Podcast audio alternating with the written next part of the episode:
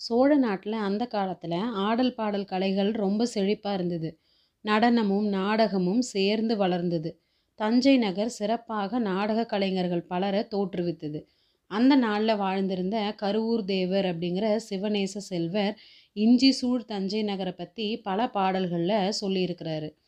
மின்னெடும் புருவத்து இளமயில் அணையார் விலங்கல் செய் நாடகசாலை இன்னடம் பயிலும் இஞ்சி சூழ் தஞ்சை அப்படின்னு அவரோட பாடல்களில் ஒன்று வர்ணிக்குது. தஞ்சை நகரில் நாடகக்கலை ஓங்கி வளர்ந்ததுக்கு அறிகுறியாக நாடக சாலைகள் பல இருந்துச்சு. அந்த நாடக சாலைகள்லேயே ரொம்ப சிறந்த நாடக சாலை சக்கரவர்த்தியோட அரண்மனைக்குள்ளேயே இருந்தது. புதிய புதிய நாடகங்களை கற்பனை செஞ்சு அமைக்கிற கலைஞர்கள் தஞ்சை நகரில் நிறைய பேர் வாழ்ந்து வந்தாங்க. அதுக்கு முன்னாடியெல்லாம் புராண இதிகாச காவியங்களில் உள்ள கதைகளையே நாடகங்களை அமைச்சு நடக்க நடிக்கிறது வழக்கம். சில காலமாக தஞ்சை நாடக கலைஞர்கள் வேறொரு துறையில் கவனம் செலுத்தி வெற்றி பெற்றிருந்தாங்க.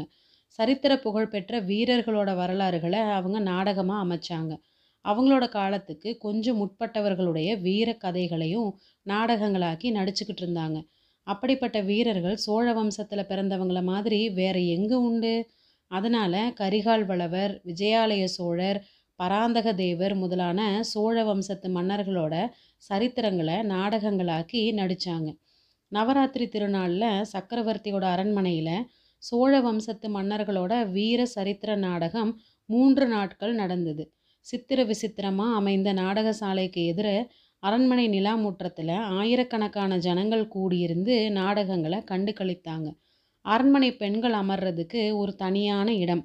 நீலப்பட்டு விதானத்தின் கீழ் முத்துழைத்த சித்திர தூண்களோட ஏற்பாடாகி இருந்தது. அதுக்கு கீழே மகாராணிகளும் இளவரசிகளும் அவங்களுடைய அந்தரங்க தோழிமார்களும் உட்கார்ந்து நாடகம் பார்த்துக்கிட்டு இருந்தாங்க. அப்பெல்லாம் குந்தவி தேவிக்கு பக்கத்திலேயே நந்தினி வந்து வந்து உட்கார்ந்தான் இது மற்ற பெண்களுக்கு பிடிக்கல. இருந்தாலும் அதை அவங்க மனசுலேயே வச்சுக்கிட்டு பொறும்னாங்களே தவிர வேறு எதுவுமே செய்ய முடியல. பெரிய பழுவேட்டரையர் பழுவூர் இளையராணி இவங்களோட கோபத்துக்கு பாத்திரமாக யாருக்கு தான் துணிவு இருக்கும் இளைய பிராட்டியே அந்த கர்வக்காரிக்கு அவ்வளோ மதிப்பு கொடுத்து மரியாதை செய்யும்போது மற்றவங்க எம்மாத்திரம் சோழ வம்ச மன்னர்களை பற்றின மூன்று நாடகங்களில் மூன்றாவதான பராந்தக தேவர் நாடகம் ரொம்ப சிறப்பாக இருந்தது. அன்னைக்கு தான் நாடகம் பார்த்த ஜனங்களுக்கு மத்தியில் ஒரு சின்ன சலசலப்பு தோணுச்சு. அது வரைக்கும் சோழ நாட்டு அரசு புரிந்த சோழ மன்னர் பரம்பரையில் சுந்தர சோழருடைய பாட்டனாரான கோப்பரகேசரி பராந்தகர் வீரப்புகழில் சிறந்து விளங்கினார். சுமார் நாற்பத்தாறு ஆண்டுகள் இவர் ஆட்சி நடத்தினார். அவருடைய காலத்தில் சோழ சாம்ராஜ்யம் விரிந்து பரவுச்சு. ஈழ நாட்டிலிருந்து துங்கபத்ரை நதி வரைக்கும் அவரோட ஆணை போச்சு. பல போர்கள் நடந்தது. மகத்தான வெற்றி கிடைச்சது. மதுரையும் ஈழமும் கொண்ட கோப்பரகேசரிவர்மர் அப்படிங்கிற பட்டம் பெற்றார். தில்லை சிதம்பரத்தில் சிற்றம்பலத்துக்கு பொன் வேய்ந்து புகழ் பெற்றார். இவரோட வாழ்க்கையோட இறுதியில் சில தோல்விகள் ஏற்பட்டு ராஜ்யம் சுருங்குச்சு. ஆனால் இவரோட வீர புகழ் மட்டும் குறையவே இல்லை. வடக்க ரெட்டை மண்டலத்திலிருந்து கடல் மாதிரி பெரிய சைன்யத்தோட படையெடுத்து வந்த கன்னர தேவன் அப்படிங்கிற அரசன் கூட தக்கோலத்தில் இறுதி பெரும் போர் நடந்தது. இந்த போரில் பராந்தகருடைய மூத்த மகனாகிய ராஜாதித்தர் இந்த பாரத கண்டம் என்றும் கண்டிராத வீராதி வீரர் படைத்தலைமை வகிக்கிறாரு. கண்ணர தேவனுடைய சைன்யத்தை முறியடிச்சிட்டு யானை மேலே இருந்தபடியே உயிர் துறந்து வீர சொர்க்கம் எய்துறாரு. அந்த வீரருடைய அம்பு பாய்ந்த சடலத்தை அப்படியே ஊருக்கு எடுத்துகிட்டு வர்றாங்க. அரண்மனையில் கொண்டு போய் சேர்க்குறாங்க. பராந்தக சக்கரவர்த்தியும் அவரோட தேவிமார்களும் நாட்டை பாதுகாக்கிறதுக்காக உயிர் துறந்த வீரப்பெருமகனோட உடலை அவங்களுக்கு மத்தியில் போட்டுக்கொண்டு அழுகிறாங்க. திரைக்கு பின்னால் இருந்த அசிரிரி வாக்கு வருந்தற்க வருந்தற்க. இளவரசர் ராஜாதித்தர் இறக்கவில்லை. சோழ நாட்டு மக்கள் ஒவ்வொருவர் உள்ளத்திலும் கோயில் கொண்டு விளங்குகிறார் அப்படின்னு முழங்குது. இந்த இறுதி காட்சியோட நாடகம் முடியுது. அந்த தலைமுறைக்கு முந்தைய தலைமுறையில் நடந்த வீர சம்பவங்கள் நிறைந்த இந்த நாடகத்தை ஜனங்கள் பிரமாதமாக ரசித்தாங்க சபையோருக்குள்ள சலசலப்பு ஏற்பட்டதன் காரணம் என்ன அப்படின்னா பராந்தக தேவருடைய காலத்தில் நடந்த பெரும் போர்களில் அவருக்கு ரெண்டு சிற்றரசர்கள் பெரிய துணையாக இருந்தாங்க. ஒருவர் கொடும்பாளூர் சிற்றரசர் இன்னொருத்தர் பழுவூர் குறுநில மன்னர். இந்த ரெண்டு பேரும் சோழ வம்சத்தார் கூட உறவு தலையினால் பிணைக்கப்பட்டவங்க. பெண் கொடுத்து பெண் வாங்கியவங்க. ரெண்டு பேரும் ரெண்டு கைகள் மாதிரி பராந்தகருக்கு உதவி செஞ்சுட்டு வந்தாங்க. யார் வலதுகை யார் இடதுகை அப்படின்னு சொல்ல முடியாமல் இருந்தது. ரெண்டு பேரையும் தன்னோட ரெண்டு கண்கள் மாதிரி பராந்தக சோழர் ஆதரித்து சன்மானித்து வந்தார். ரெண்டு கண்களில் எது உயர்வு எது தாழ்வு அப்படின்னு சொல்ல முடியாது தானே. இப்போ அதிகாரம் செலுத்தி வந்த பழுவேட்டரையர்களுடைய பெரிய தந்தை பராந்தகருக்கு உதவி செய்தவர். அவர் பேர் பழுவேட்டரையர் கண்டன் அமுதனார். ஈழத்தில் உயிர் துறந்த கொடும்பாளூர் சிறிய வேளாளருடைய தந்தை தான். அதாவது வானதியினுடைய பாட்டனார் தான் பராந்தக தேவருக்கு துணை புரிந்த கொடும்பாளூர் சிற்றரசர். பராந்தக தேவருடைய நாடகத்தை நடத்தினவங்க மேலே சொன்ன ரெண்டு சிற்றரசர்களுக்குள்ள எந்தவித உயர்வு தாழ்வும் வேற்றுமையும் காமிக்காம ரொம்ப ஜாக்கிரதையாகத்தான் ஒத்திகை செய்திருந்தாங்க. ரெண்டு பேருடைய வீர புகழும் நல்லா வெளியாகும்படி நடித்தாங்க பராந்தக தேவர் அந்த ரெண்டு வீரர்களையும் சமமாக சன்மானித்ததை குறிப்பாக எடுத்து காட்டினாங்க. இருந்தாலும் நாடகம் பார்த்த சபையில் இருந்தவங்க அந்த மாதிரி சம பாவத்தை வச்சுக்கல அப்படிங்கிறது சீக்கிரத்திலேயே வெளியாயிருச்சு. அவங்களில் கொஞ்சம் பேர் கொடும்பாளூர் கட்சி அப்படின்னும் மற்றவங்க பழுவூர் கட்சி அப்படின்னும் தெரிய வந்தது. கொடும்பாளூர் தலைவன் வீர செயல் செஞ்சதை நாடக மேடையில் காட்டினப்போ சபையில் ஒரு பகுதியை சேர்ந்தவங்க ஆரவாரம் செய்கிறாங்க பழுவூர் வீரன் மேடைக்கு வந்ததும் இன்னும் சில பேர் ஆரவாரம் செய்கிறாங்க முதல்ல இந்த போட்டி சின்ன அளவில் தான் இருந்தது. வர வர பெருசாயிட்டே போச்சு. நாடகத்துக்கு நடுநடுவே நாவலோ நாவல் அப்படிங்கிற சபையோருடைய கோஷம் நாலு திசைகள்லையும் எழுந்து எதிரொலியை கிளப்புது. சபையில் எழுந்த இந்த போட்டி கோஷங்கள் குந்தவை தேவிக்கு உற்சாகத்தை கொடுக்குது. கொடும்பாளூர் கட்சியோட கோஷம் வலுக்கும்போது பக்கத்தில் இருந்த கொடும்பாளூர் இளவரசியை தூண்டி பார்த்தாயா வானதி உன் கட்சி இப்போ வலுத்துருச்சு அப்படிம்பா. கள்ளம் கவடமற்ற வானதியும் அதை பற்றி தன் மகிழ்ச்சியை வெளிப்படுத்துவா. பழுவூர் கட்சியாருடைய கோஷம் வலுக்கும்போது இளைய பிராட்டி நந்தினியை பார்த்து ராணி இப்போ உங்கள் கட்சி வலுவாக இருக்குது அப்படிம்பா. ஆனால் இது நந்தினிக்கு உற்சாகம் கொடுக்கல அப்படிங்கிறது அவளோட முகத்தில் இருக்கிற அடையாளங்கள் புலப்படுத்துச்சு. இந்த மாதிரி ஒரு போட்டி ஏற்பட்டதும் அதில் ஜனங்கள் பகிரங்கமாக ஈடுபட்டு கோஷமிடுறதும் இளைய பிராட்டி அதை மேலும் தூண்டிட்டு வரதும் அந்த அற்ப சிறுமி வானதியையும் தன்னையும் ஒரு நிறையில் சமமாக வச்சு பரிகசிக்கிறதும் நந்தினியோட உள்ளக்கணலை பன்மடங்கு வளர்த்துட்டே வந்தது. கோபிச்சுட்டு எழுந்து போயிடலாமா அப்படின்னு பல தடவை தோணுச்சு. அப்படி செஞ்சால் அந்த போட்டியை பிரமாதப்படுத்தி தன் தோல்வியை ஒப்புக்கொண்ட மாதிரி ஆயிரும் அப்படின்னு நினச்சி பழுவூர் ராணி பல்ல கடிச்சிக்கிட்டு இருந்தா. இதையெல்லாம் குந்தவை பார்க்காதது மாதிரி பார்த்துக்கிட்டு வந்தா. நந்தினியோட மனோநிலையை கண்ணாடியில் பார்க்குறது மாதிரி அவளோட முகத்தோற்றத்திலிருந்து தெரிஞ்சுக்கிட்டா. ஆனால் வேறொரு விஷயம் இளைய பிராட்டிக்கு தெரியாத மர்மமாக இருந்தது. போரில் பாண்டிய மன்னன் தோல்வியடைந்தது அவன் இலங்கை மன்னனிடம் சென்று சரணாகதி அடைந்தது இலங்கை மன்னன் கிட்ட உதவி வாங்காமல் மணிமகுடத்தையும் ரத்தின ஆரத்தையும் அங்கேயே விட்டுட்டு சேர நாட்டுக்கு ஓடினது முதலியவற்றை நாடகத்தில் காட்டினப்போ சபையோர் எல்லாருமே அளவில்லாத உற்சாகத்தை காட்டினாங்க. ஆனால் நந்தினியோட முகம் மட்டும் அப்பெல்லாம் ரொம்ப மனவேதனையை பிரதிபலிச்சுது. இதோட காரணம் என்ன அப்படிங்கிறது பற்றி இளைய பிராட்டிக்கு ஒரே வியப்பாக இருந்தது. கொஞ்சம் பேச்சு கொடுத்து பார்க்கலான்னு நினச்சி சக்கரவர்த்தியும் நம்மோட இருந்து இந்த அருமையான நாடகத்தை பார்க்க முடியாமல் போயிருச்சு. பாட்டனார் சாதித்த இந்த காரியங்களை இவரும் தன்னோட காலத்தில் சாதிச்சிருக்கிறார் இல்லையா?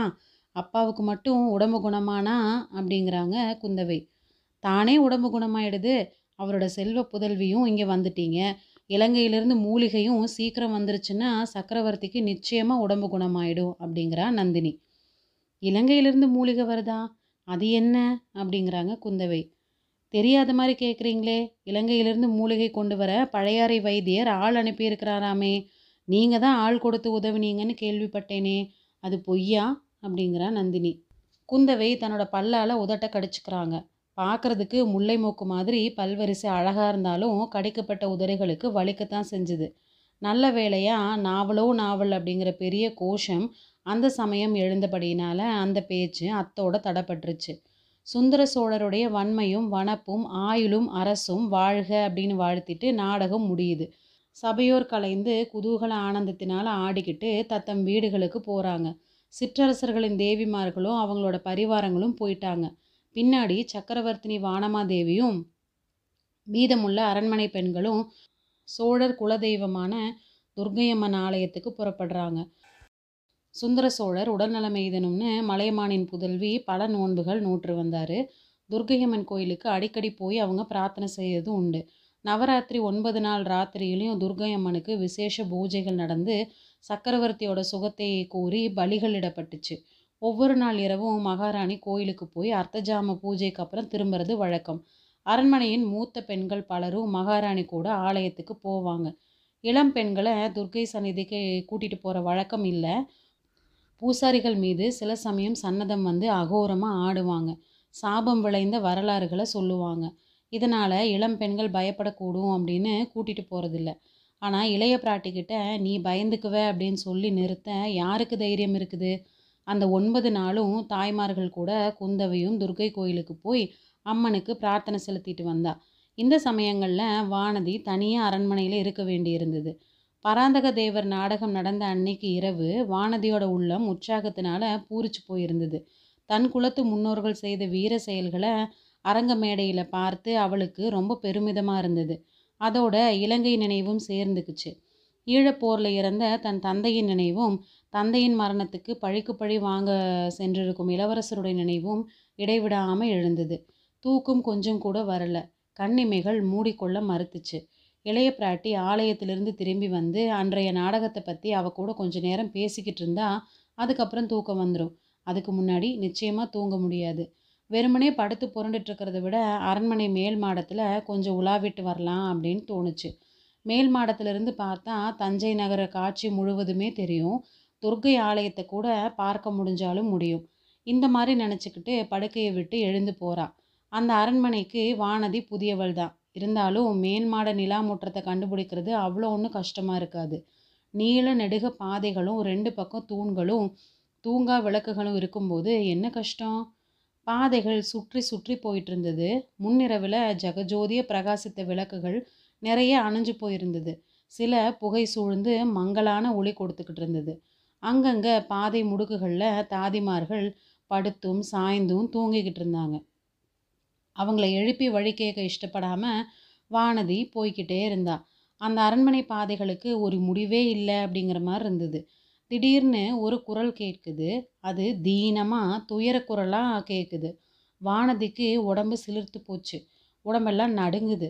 அவளோட கால்கள் நின்ற இடத்திலேயே நிற்கிது மறுபடியும் அந்த அபயக்குரல் என்னை காப்பாற்றுவார் யாருமே இல்லையா?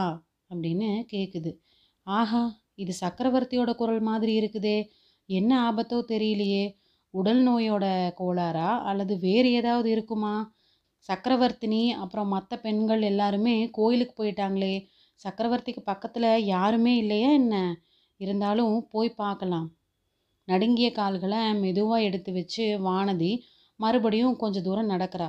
குரல் கீழே இருந்து வர்றது மாதிரி தெரிஞ்சுது. அந்த இடத்துல பாதையும் முடியுது. குனிஞ்சு பார்க்குறா. கீழே ஒரு விசாலமான மண்டபம் தெரிஞ்சுது. ஆஹா சக்கரவர்த்தியோட சயன கிரகம் அல்லவா இது? ஆமாம் அதோ சக்கரவர்த்தி தான் படுத்திருக்கிறார். தன்னந்தனியாக படுத்திருக்கிறார். மேலும் அவர் ஏதோ புலம்புறார். என்னன்னு கேட்க மாட்டேங்குதே. அடி பாவி உண்மைதாண்டி. நான் உன்னை கொன்னது உண்மைதான். வேணும்னு கொல்லலை. ஆனாலும் உன்னோட சாவுக்கு நான் தான் காரணம். அதுக்கு என்ன செய்ய சொல்கிற வருஷம் இருபத்தஞ்சு ஆகுது. இன்னமும் என்னை விடாமல் சுத்துறியே. உன்னோட ஆத்மாவுக்கு சாந்தி அப்படிங்கிறதே கிடையாதா? எனக்கும் அமைதி தர மாட்டியா என்ன பிராயச்சித்தம் செய்யணுமோ சொல்லு. அதன்படி செய்துடுறேன். என்னை விட்டுரு. ஐயோ என்னை இவளோட கொடுமையிலிருந்து விடுவிப்பார் யாருமே இல்லையா? எல்லாரும் என்னோட உடல் நோய்க்கு மருந்து தேடுறாங்களே. என் மனநோயை தீர்த்து காப்பாற்றுறவங்க யாருமே இல்லையா? போ போ போய்விடு. இல்லை இல்லை போகாதே நில்லு. நான் என்ன செய்யணும்னு சொல்லிட்டு போ. இப்படி மௌனம் சாதித்து என்னை வதைக்காத. வாயை திறந்து ஏதாவது சொல்லிட்டு போ. இப்படி அவர் புலம்பிட்டு இருக்கிறாரு. இந்த வார்த்தைகள் வானதியோட காதில் இரும்ப காய்ச்சி விழுறது மாதிரி விழுகுது. அவளோட உச்சந்தலையிலிருந்து உள்ளங்கால் வரைக்கும் குலுங்குது. தன்னை எறியாமல் கீழே குனிஞ்சு பார்க்குறா மண்டபத்தில் நாலா பக்கமும் அவளோட பார்வை எவ்வளவு தூரம் போகுமோ அவ்வளவு தூரம் தேடி பார்க்குறா சக்கரவர்த்திக்கு எதிரில் கொஞ்ச தூரத்தில் ஒரு உருவம் நின்றுக்கிட்டு இருந்தது. அது ஒரு பெண்ணோட உருவம். பாதி உருவம் தான் தெரிஞ்சது. மீதி பாதி தூண் நிழல்லையும் அகில் புகையிலும் மறைஞ்சிருந்தது. தெரிஞ்ச வரைக்கும் அந்த உருவம் ஆஹா பழுவூர் இளையராணிய மாதிரி இருக்குதே. இது என்ன கனவா சித்த பிரம்மையா? இல்லை இல்லை உண்மையே தான். அதோ அந்த தூண் மறைவில் ஒளிஞ்சு நிற்கிறது பெரிய பழுவேட்டரையர். சந்தேகமே இல்லை அவங்க ரெண்டு பேரும் தான். பழுவூர் இளையராணியை பார்த்துட்டா சக்கரவர்த்தி அப்படியெல்லாம் பேசுகிறாரு உன்னை கொன்னது உண்மைதான் அப்படின்னு அலறாரு. அதோட அர்த்தம் என்ன? திடீர்னு வானதிக்கு மயக்கம் வர மாதிரி இருந்தது. தலை சுத்துச்சு. இல்லை இந்த அரண்மனையே சுத்துது. சீச்சி இங்கே மயக்கம் போட்டு விழுந்துடக்கூடாது.